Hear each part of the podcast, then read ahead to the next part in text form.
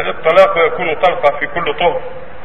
أم الأفضل أن يطلق طلقة واحدة في طهر ثم يتركها حتى تنتهي العدة فتكون بذلك باين بينونة صغرى؟ هذا هو السنة.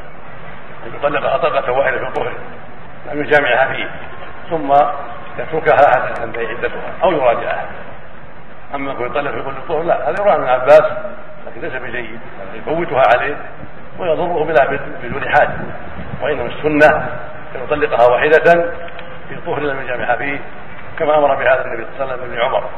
ثم ليمسكها فاذا ظهرت بعد الحيض الثاني فليطلقها قبل أن يمسها. تلك العدة التي أمر الله أن تطلق لها النساء. قوله سبحانه يا أيها النبي إذا طلقتم النساء فطلقوهن لعدتهن الآية.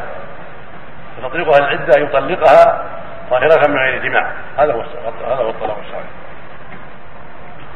والمرأة لها أحوال خمسة.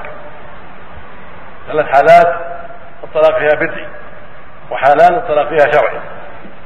الطلاق البدعي في حال الحيض وفي حال النفاس وفي حال الطهر وفي حال الطهر الذي جمعها فيه. في هذه الأحوال لا يطلقها لا في الحيض ولا في النفاس ولا في طهر جامعها فيه.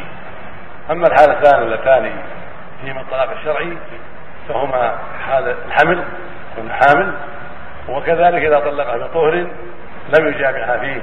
هذا هو الطلاق الشرعي مندوب وينبغي للرجل أن يلاحظ هذه الأشياء.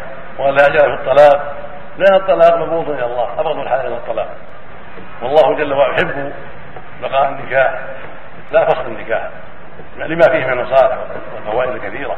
فينبغي للزوج أن لا يعجل وأن يتحرى أوقات الطلاق الشرعي إذا عزم على الطلاق وأن لا يعجل في الأمور بل يتأنى وينظر فإذا طابت نفسه ورأى أن الطلاق أصلح طلقها طلقة واحدة في طهر لم يجامع فيه ثم يتركها حتى تنتهي عدتها وتكون بائنا بذلك بينة صورة لا يحلها إلا عبد شرعي.